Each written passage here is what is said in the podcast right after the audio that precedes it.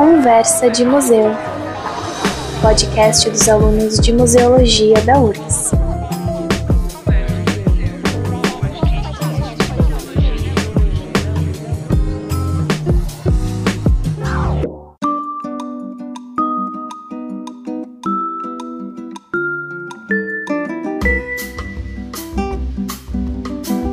Começa agora o episódio 3 da nossa Conversa de Museu, um podcast produzido por alunos de Museologia da URGS.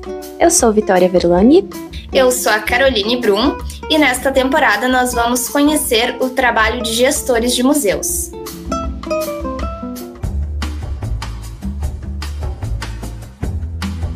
Neste episódio, iremos entrevistar o Wellington Ricardo Machado da Silva graduado em Museologia pela Universidade Federal do Rio Grande do Sul, especialista em Gestão Pública pela Universidade Estadual do Rio Grande do Sul e que atualmente é gestor do Museu da Comunicação Hipólito José da Costa, localizado em Porto Alegre, Rio Grande do Sul.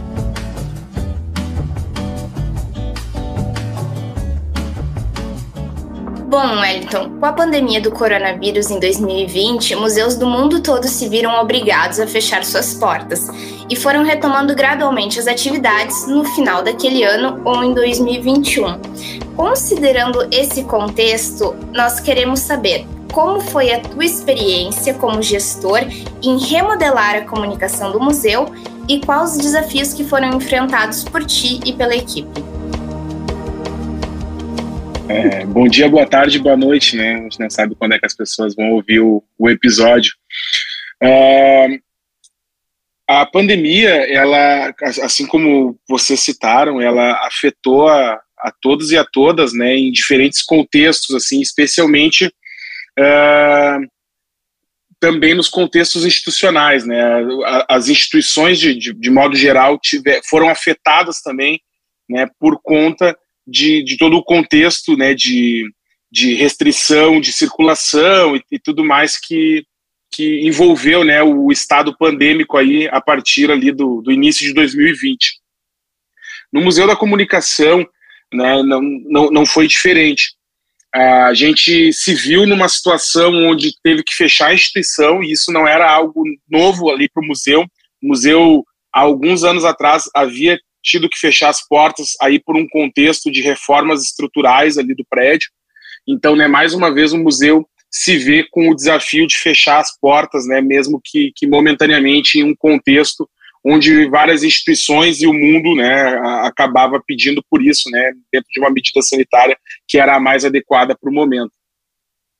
Para o nosso planejamento, né, dentro do que a gente pensava para o Museu da Comunicação, o, uh, o, o, desafio ele acabou assim não mudando muito, porque como eu citei anteriormente, o museu ele já havia sido fechado, mais especificamente de 2015 até 2018. Então a gente uh, identificava dentro do processo de comunicação do museu, mas especialmente da, da, no, no, no, espectro relacional do museu com a, com a sua comunidade, que a gente havia perdido uh, muitos dos, dos, laços né, que forma, por assim dizer, uma trama de relações do museu. Né? Muitas pessoas, muitos agentes que, que antes frequentavam o museu ou que, ou que eram públicos do museu passaram a se tornar, né, com aquele primeiro fechamento, uh, não públicos, né, pessoas que não frequentavam mais o museu ou que não consideravam mais o museu dentro do, do circuito cultural do, do centro da cidade de Porto Alegre. E nesse sentido, esse desafio posto, né, quando a gente inicia a trajetória. Eu inicio, eu integro a equipe do museu, né? Assumo a direção no ano de 2019. Esse é um pouco do contexto que a gente enxergava para o museu, um museu que estava então aberto há pouco mais de um ano ao público, né? De volta com seu circuito expositivo eh, e com as suas atividades de modo geral, mas que ainda, né? Encontrava esse desafio de conseguir se relacionar, né? De, de, de fortalecer os vínculos de relação da instituição com os seus públicos. E nesse sentido, uh, o que a gente estabeleceu para a ocasião, né, lá em 19, quando a gente sentou e organizou o nosso plano museológico, que, que vai ser o, o, instrumento né, onde a gente vai centrar boa parte dos projetos, das ações que a gente pretendia traçar ao longo desses quatro anos uh, de atuação, uh, no, no, âmbito da comunicação, a gente sempre na, da comunicação, daí a comunicação de museu entendendo ela como um todo, né? Tanto os processos de comunicação mais tradicionais, mas também outras formas de se comunicar e difundir, né, as ações do museu para o público, como as próprias exposições, atividades educativas, né, e outras relações que a gente vai construir ali com o nosso público. A gente já identificava como muito importante que a gente investisse em uma dimensão do museu na web.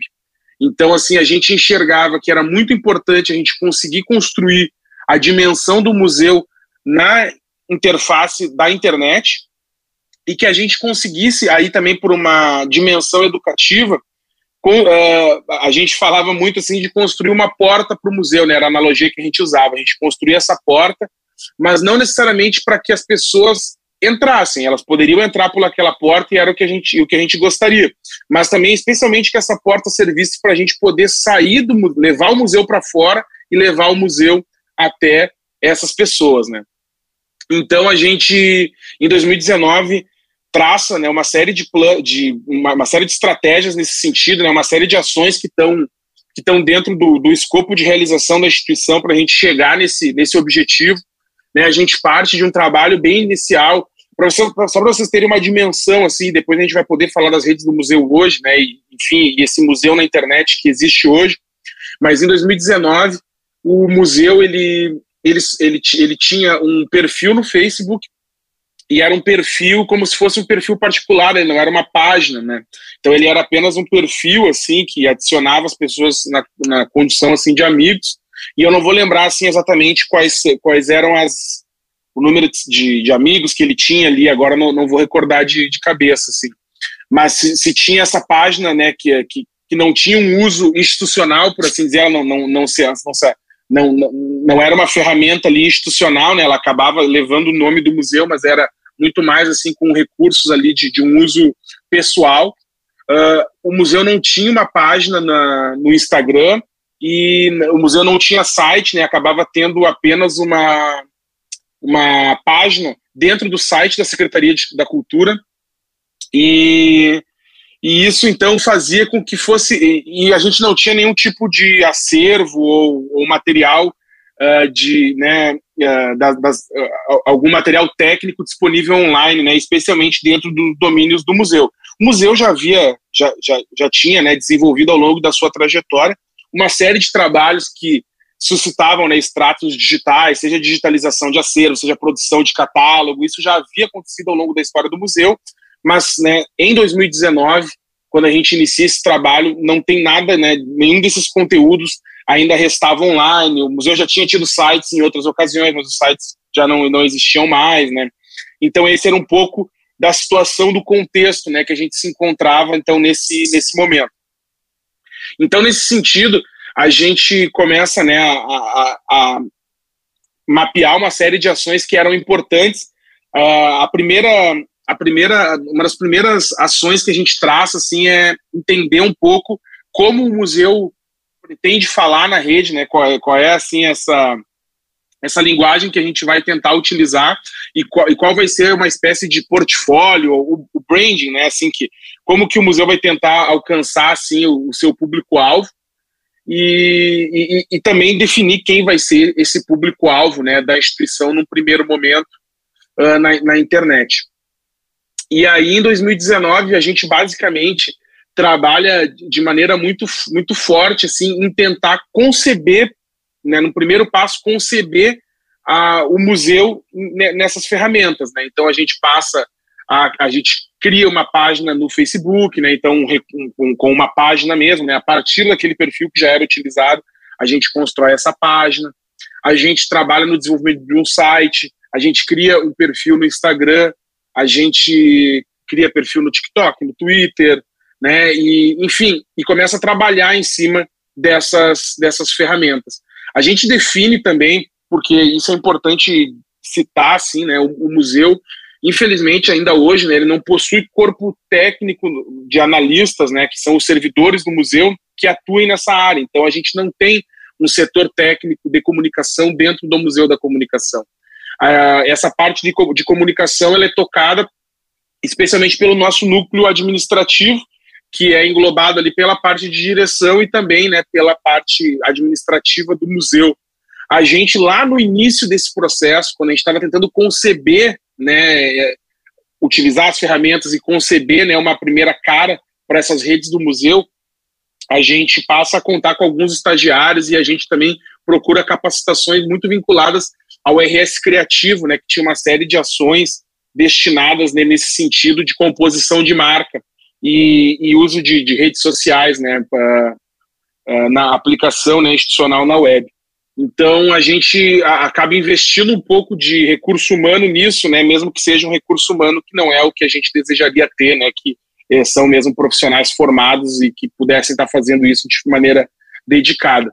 Mas então a gente se dedica um pouco em cima disso e a gente define que, especialmente pela questão de linguagem e também de, de métricas, assim, de engajamento e de, de usos, né, que a nossa rede principal de trabalho, né, eh, seria o Instagram. Então, assim, desde de 2019, né, acaba que o Instagram é a nossa grande rede social. E quando eu digo a nossa grande rede social, eu basicamente estou querendo dizer que é aonde a gente produz o conteúdo. E a partir da produção do conteúdo para aquela rede social, a gente desdobra para as demais, né? Então a gente adapta o conteúdo e vai, né, desdobrando daí e, enfim, reverberando aonde for for possível. Então, assim, com um trabalho bem focado, assim, a gente consegue a nossa estratégia inicial para trabalho assim, em cima do Instagram, ela acaba sendo uh, e, é, e, esse é um dilema que eu acho interessante trazer, assim, porque é, é o debate bem prático, assim, né, que a gente vive dentro da, da, dentro da realidade dos museus, que se a gente vai pegar, né, muitas instituições que são grandes cases, né, positivos, assim, do uso de redes sociais, o que, que a gente vê materializado, né, da maioria das vezes? São instituições que trabalham a sua rede ampliando a, a experiência de quem está tendo a experiência em loco, né? Seja assim, tu filmar a tua exposição, tu filmar as atividades que estão acontecendo dentro do teu cenário presencial, né? Uh, tu trabalhar com uh, tu, tu, tu, trabalhar né, com uma captação em vídeo e, e repercussão dos projetos que estão acontecendo dentro da instituição. Só que para isso acontecer, né, para a gente conseguir ter esse método de trabalho, a gente precisa que a instituição esteja extremamente ativa no, do, do, ponto de vista da visitação, dos projetos que estão acontecendo, né, desse esse dia a dia esteja né, com, uma efervescência muito grande. E a gente precisa também que alguém esteja conectado fazendo essa cobertura todos os dias, né?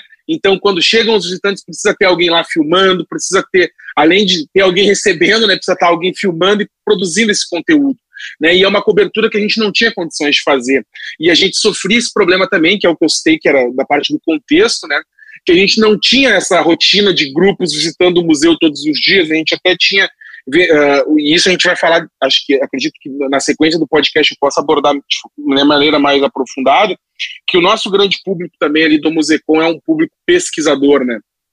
Então, nesse sentido, uh, a nossa rotina assim, de, de, recepção de público é muito mais o público, a, aquele público que chega sozinho no museu, que vem com uma atividade bem pré-definida, bem específica para cumprir ali, né?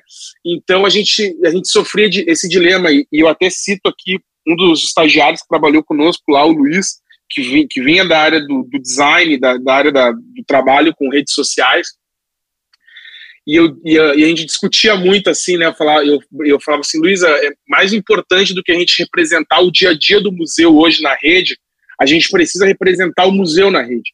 Então a gente precisa fazer com que as pessoas entendam, né? Ou, ou não necessariamente entendam, mas que elas consigam experimentar o museu numa dimensão online né, e que elas consigam se conectar com algo que está aqui dentro, mas não necessariamente algo que está na nossa exposição, não necessariamente com algo que alguém está desfrutando nesse momento, porque talvez esse tipo de conexão para nós seja a mais difícil da gente construir. Então, tendo em vista esse esse perfil de público do museu, que são os públicos, o público pesquisador, como eu citei, a gente decidiu fazer um trabalho bem pontual e objetivo em cima dos acervos do museu. Então, para quem está nos ouvindo e quiser acessar, por exemplo, o Instagram do museu agora, é o Visite Musecom, né? Todas as redes do museu têm esse usuário, Visite Musecom. Lá no Instagram, então, é o arroba Visite Musecom. Uh, e vocês rolarem, né? Toda a timeline ali, né? Todo o feed do, do museu. Até o final, vocês vão ver que o museu, ele, ele, ele começa, então, as primeiras publicações ali que estão nesse, nesse Instagram, Eles são, assim, basicamente pilares de conteúdo que a gente trabalhou com o acervo de jornal e o acervo de foto do museu. Então, a gente cria, na verdade, eram três pilares de conteúdos, um desses pilares está totalmente arquivado, que ele era basicamente um organizador de feed e que trabalhava com linguagem, que era uma coisa bem específica que a gente tentava fazer, mas hoje ele já não está mais disponível, porque era mais para organização mesmo. Então a gente trabalhava assim uh, em dias fixos na semana, trazendo uh, efemérides de matérias de jornais ou assuntos que eram efemérides, por assim dizer, né, um assunto que está pipocando no momento. Então a gente buscava uma manchete, uma matéria de dezenas de anos atrás, né, às vezes até um século, século atrás, né, e representava isso. Uh, depois a gente o outro pilar era uh, a gente trabalhar também com imagens e a gente trabalhava muito com o entorno do museu. Então era do nosso interesse representar esse entorno do museu, representar a cidade e representar o acervo do museu a partir né, dessa lógica do, de, de, de trazer o nosso acervo e compor aquela rede.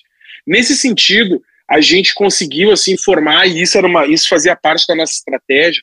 A gente conseguiu formar uma espécie de de catálogo mesmo. O nosso Instagram ficou como se fosse uma, né, claro, uma, uma, uma exposição, né, por assim dizer, assim, tu, tu, enxergava, então, muito do acervo representado ali, são dezenas, né, de, de, de publicações nesse sentido. E a partir do que a gente conseguiu formar essa imagem, a gente conseguiu ter o retorno do público, do público identificar que isso era o Museu da Comunicação e começar a seguir a página. Então, a gente conseguiu alcançar em, em torno de quatro meses, assim, um público de em torno de duas mil pessoas. Né? E hoje a gente até não subiu esse, esse número, porque não é mais um trabalho que a gente faça aplicado, né? Como eu falei para vocês, era um processo que a gente investiu muito tempo e dedicação para formar a rede para essa rede existir. Então a gente trabalhou em cima disso, né? Uh, em cima do, do Instagram e derivando sempre conteúdo para o Facebook e para as outras redes, né? A gente conseguiu também formar muito formar público né, nessas, nessas outras redes. Chega a pandemia, né? E aqui eu, depois dessa grande introdução, a gente chega né, na, finalmente na pergunta. Chegou a pandemia. E nesse sentido, para nós, assim, enquanto museu, não mudou muito o nosso planejamento, porque o desafio ainda era o mesmo, sabe? E eu digo assim que, claro, não tem nada de bom na pandemia, né? Não teve absolutamente nada de bom, né? Foi horrível para nós enquanto sociedade. Mas para o planejamento do museu, dentro do que a gente estava proposto a fazer, acabou uh, sendo um facilitador, porque as pessoas também passaram a consumir né, os museus, as instituições e consumir a vida né, por um período de tempo através da web, né, através da internet. Então, nesse sentido, os nossos projetos apontados, eles acabaram fazendo ainda mais sentido para o público, que daqui a pouco antes estava buscando consumir o museu de outra, em outra relação e a partir daquele momento precisou consumir o museu a partir da web. Então, nesse sentido, para nós, assim, não, não teve muita mudança né, de, de trabalho. O que foi incidir mais, assim, que acabou sendo um limitador para nós, é que nós tínhamos dentro do nosso planejamento um trabalho no, no segmento da formação e no segmento também das visitas mediadas, que eram bem específicas, é, contando com o entorno do museu e, e as formações a gente estava buscando investir bastante no âmbito da experiência, né, de, do que a gente chama do chão de museu, do chão de exposição, né, do, do, dos espaços de memória da cidade.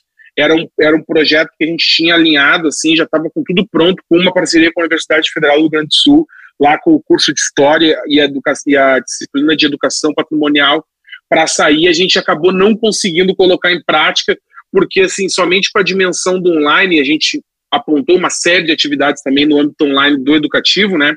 Depois a gente pode falar um pouco delas também. Mas a gente teve que mudar a proposta, né? Aquela proposta de formação ela acabou não acontecendo porque ela tinha o âmago mesmo, a experiência de estar ali no museu e de estar em outros espaços de memória, que era o que a gente havia pensado. Então, assim, no segmento da comunicação, o desafio acabou sendo o mesmo, mas assim a gente teve que adaptar algumas questões, mas, mas seguiu trabalhando, né? Uma coisa que é muito importante de dizer, que aí uh, que eu acredito que seja a cereja do bolo, né, desse nosso trabalho, identificando que o nosso público-alvo, o público que a gente queria atender numa primeira, numa primeira dimensão, numa primeira, num primeiro passo, era esse público pesquisador, especialmente girar essa chave do público pesquisador, porque existe, existe o público que é pesquisador de museu e pesquisador do museu, mas esse público também sofre uma, um, fracionamento geracional, como é comum a qualquer perfil de público, né? Então nós também gostaríamos e, e tínhamos o interesse de nos conectar com públicos pesquisadores mais jovens, né? Não somente aquele público pesquisador que nos buscava ali, que a gente tinha por identificação de público que era um público né, que, que já tinha uma, que já estava nas faixas etárias mais velhas, mas também aquele público hoje que está fazendo a sua pesquisa na internet.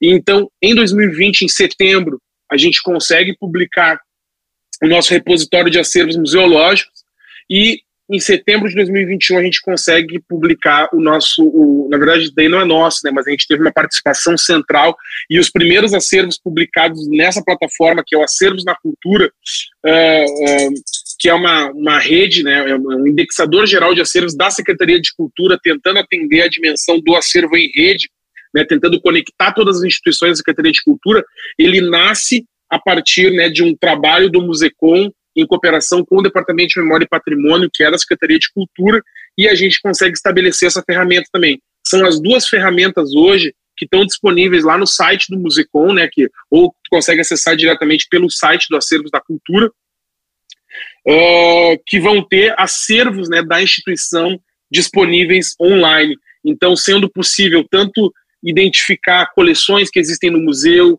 uh, levantamentos gerais de acervos que existem no museu, né, no caso da imprensa, consegue ver todos os jornais disponíveis, desde o século XIX até o século XXI lá no museu, com recortes né, uh, de geolocalização, com recortes de períodos, né, uh, por temáticas de assunto, e também conferir né, muitos, centenas de acervos na, integralmente na web, né? Hoje, como o museu tem uma coleção muito numerosa e de diversas tipologias, né? A gente tem mais de 700 mil acervos no Museu da Comunicação.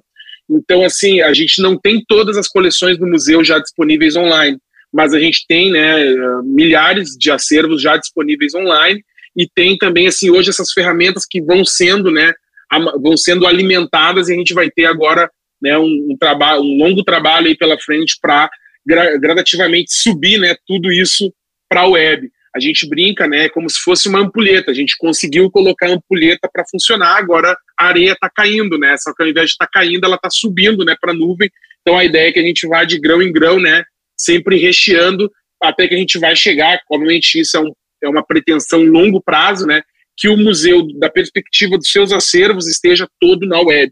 Então que o museu possa ser integralmente acessado, né, da, da palma da mão de qualquer pessoa aí, em qualquer lugar do mundo, né, pelo, pela, pelos repositórios da instituição.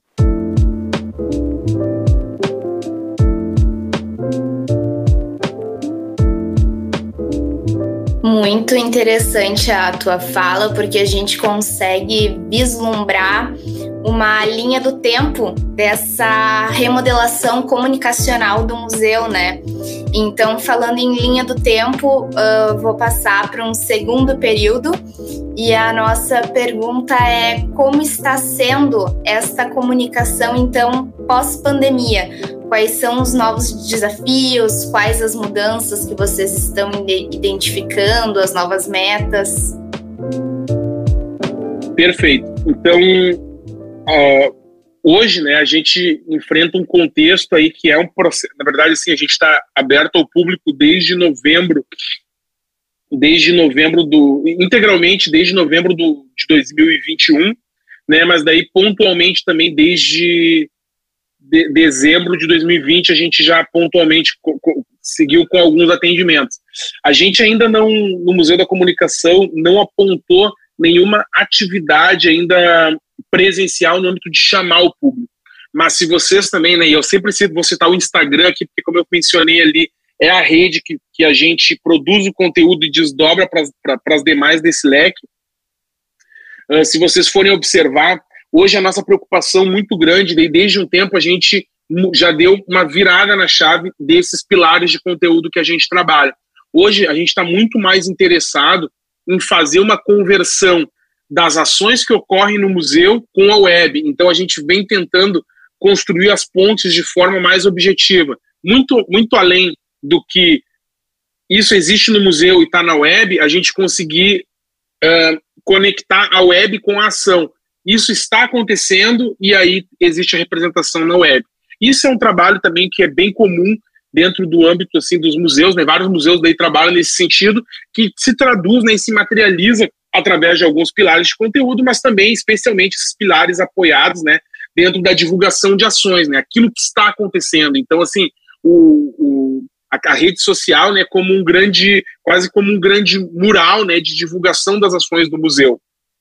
E, e nesse sentido, uh, a gente vem buscando, né, e a gente pretende concretizar isso de forma muito concreta no segundo semestre, que é a gente começar a tentar trabalhar com a lógica da conversão. Então, assim, de tentar pegar esse público da rede social e essa divulgação, né, esse público da web e começar a converter ele dentro de atividades concretas e pontuais que estejam acontecendo na dinâmica do museu. Para nós, assim, uma, uma questão assim que é, que é bem objetiva e eu até discutia isso recentemente com um, um estudante que estava fazendo um estágio ali no, no, no, museu e abordando essa questão da comunicação, é um estudante de museologia, o Jorge Fortuna. A gente, eu até estava conversando com ele explicando que para nós hoje assim muito mais interessante do que, na verdade não é muito mais interessante. O nosso objetivo está muito mais em cima de uma formatação de portfólio, e de conteúdo apontado para a web, relacionando com aquilo que está acontecendo, né? criar essas micropontes entre o que, entre o que ocorre e o que está na web, do que especialmente, né, do que materialmente um sucesso na rede. Quando eu digo sucesso na rede, a gente não está preocupado hoje, a gente não não está muito em cima da questão das métricas, por exemplo. Vou citar para você assim um, exemplo concreto. O YouTube do museu, por exemplo, né?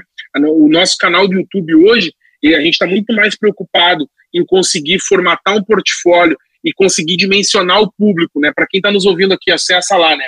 E o YouTube, daí coloca né, é, Musecom, uh, Musecom no YouTube, ou pode usar pela URL mesmo, né? Uh, youtube.com barra Musecom vai encontrar o canal, e aí o público, acessando a, a nossa página, ele consegue entender aquilo que o museu está produzindo, quais são as nossas campanhas, que, que o museu integrou durante o último ano, quase que como um, um, um relatório expandido das atividades. É claro que daí não é a gente falando sobre atividade, é a atividade na prática acontecendo. Então, assim, nos interessa muito esse registro e que esse registro fique hospedado online, tanto das divulgações quanto das atividades.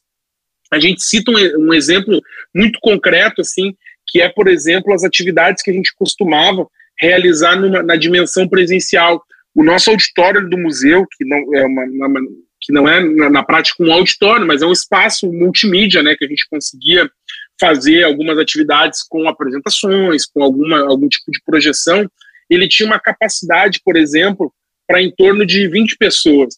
Né? Quando a gente propunha uma atividade ali presencial, e era o, o natural, né, o mais habitual antes da pré-pandemia, né, a gente fazia as atividades no museu normalmente presenciais, a gente tinha atividades sensacionais, como segue tendo, mas muitas vezes, se a gente lotasse o auditório, teria um alcance de 20 pessoas, e muitas das vezes a gente perdia, inclusive, o registro do que aquela atividade aconteceu.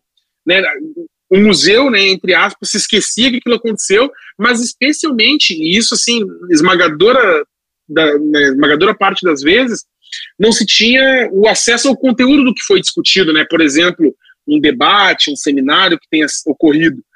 A partir do momento que a gente leva essas, essas atividades para dentro da internet, a gente tem o registro e o acesso ao conteúdo na íntegra.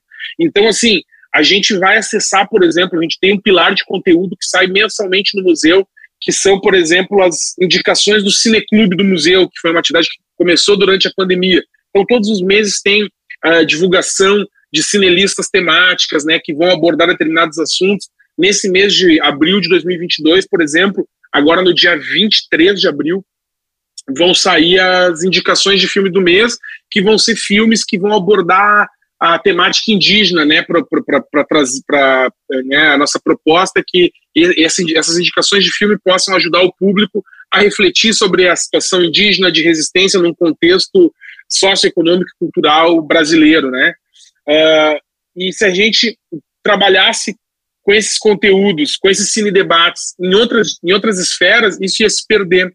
E aí a gente tem lá cine debates, por exemplo, que estão no nosso canal no YouTube, que no dia a gente teve 10, 20, 30 pessoas assistindo online, mas que hoje já estão lá com 400, 500, 600 visualizações, né? É algo que é totalmente, do ponto de vista de alcance, algo que a gente não conseguiria alcançar dentro da dimensão física do museu. Mas é claro, se a gente for pensar na dinâmica da rede, a gente diz assim, ah, 600 visualizações no YouTube não é um, né, um vídeo que tem um grande alcance.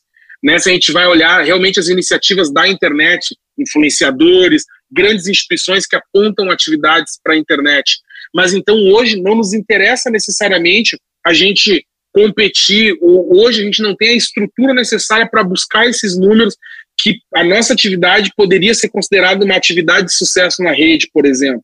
Mas para nós hoje nos interessa ter as atividades, que essas atividades estejam na rede, que não necessariamente a gente não vai voltar a fazer atividades ali no espaço multimídia do museu, mas que para quando a gente apontar as atividades multimídia na, na, no, no, ambiente físico do museu, a gente consiga ter a capacidade de fazer esse registro, que a gente tenha isso como um ponto central né, de realização, de ter essa captação e que isso compõe o nosso canal no YouTube, para que aí né, das 20 pessoas que estavam lá presenciais, possa se tornar 400, 500, mil, depois numa dimensão né, do, de, também de, de registro na internet, que as pessoas possam entender lá em 2022, no mês de abril, o que, que a instituição estava propondo. Isso é, é, é, super possível assim construir essa historinha, né, essa, essa verdadeira linha do tempo do museu, cruzando as redes sociais, estou olhando as redes sociais do museu, olhando o site do museu, por exemplo, na aba de notícias, né, na aba do educativo, olhando o canal no YouTube do museu. Se tu entrar em cada uma dessas redes, é possível que, que, é possível ter uma noção, cruzando elas, na prática, desde o ano 2020, é possível entender tudo o que aconteceu no museu. Então, hoje, essa é a nossa preocupação e é para isso que a gente vem utilizando a rede. A gente tem, assim, né, uma dimensão muito clara, e temos ótimos exemplos aqui no nossos vizinhos, temos instituições dentro da Secretaria de Cultura aqui do Estado, que conseguem ter uma outra dimensão de trabalho né, nas redes. A gente entende, assim, tem muito claro para nós, né, que hoje, especialmente dentro da dimensão, assim, do que as redes sociais nos propõem, né, e, do, e que a dinâmica das redes nos propõe, né, que, assim, eh, os algoritmos, eles são muito concretos, né, que quanto mais a gente produz, que quanto, né, o, quanto mais o nosso conteúdo é elaborado do ponto de vista técnico, né, hoje, assim, as plataformas têm investido muito, né, e, uh, e, e tem é, instigado muito para que a gente produza conteúdo audiovisual, né, muito mais só do que visual, né, muito mais do que sonoro, a gente consiga trabalhar com audiovisual.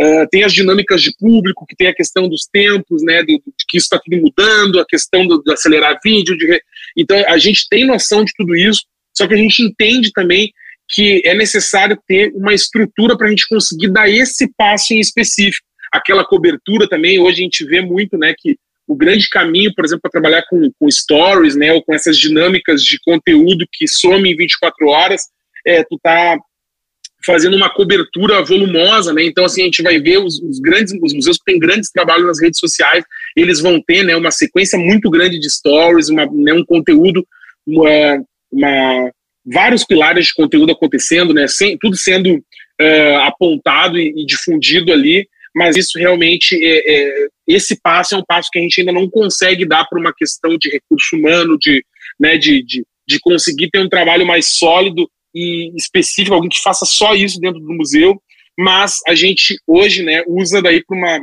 uma dinâmica pré, por assim dizer, né, que é muito ainda de formatação de portfólio, que para alguém que pense, né, e eu, eu cito esse caso sempre, que é um caso concreto, quando eu fui trabalhar no museu, né, antes de, de ir lá pela não pela primeira, pela primeira vez como diretor do museu, né, quando assumi o cargo, uh, já tinha ido como público, mas a gente faz aquelas pesquisas, né, vou, vou, pesquisar o museu, e daí tu joga no Google, tu joga no YouTube, tu joga nas redes sociais para ver que instituição é essa, e a nossa preocupação número um hoje é que alguém se pergunte assim, que museu é esse, né, o Museu da Comunicação, consiga entrar no nosso site, consiga entender, consiga entrar nas redes sociais, consiga entender que museu é esse, o que, que ele tem produzido, com o que, que ele está trabalhando, né? Então, assim, hoje, assim, essa é a nossa grande preocupação do pós-pandemia. A gente, no pré-pandemia, teve muito essa preocupação, né, de formar nossa cara, de construir as ferramentas, né, de, de na verdade não construir, né, mas estar nas ferramentas, de, de elaborar algumas como é o site, como eram os repositórios. Hoje tudo isso já existe, está rodando, né, e a gente está nesse 2022 com essa preocupação de manter conteúdo, né, sendo apontado para essas redes, não necessariamente, né, tentando ser um sucesso da rede, mas que para nós, né, para nossa realidade e para o passo que o museu eh, conseguiu dar nesse período, certamente é um avanço, assim, e, e, nos deixa muito satisfeitos, né, e a gente espera que consiga, consiga fazer mais em breve.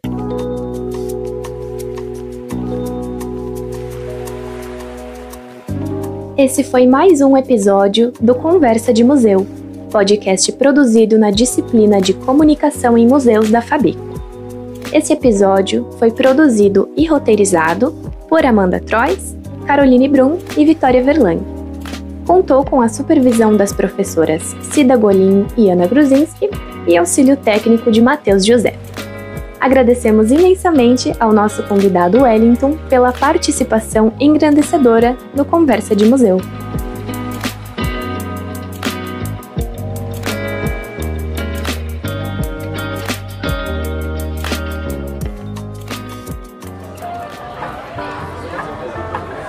Conversa de Museu, podcast dos alunos de Museologia da URGS.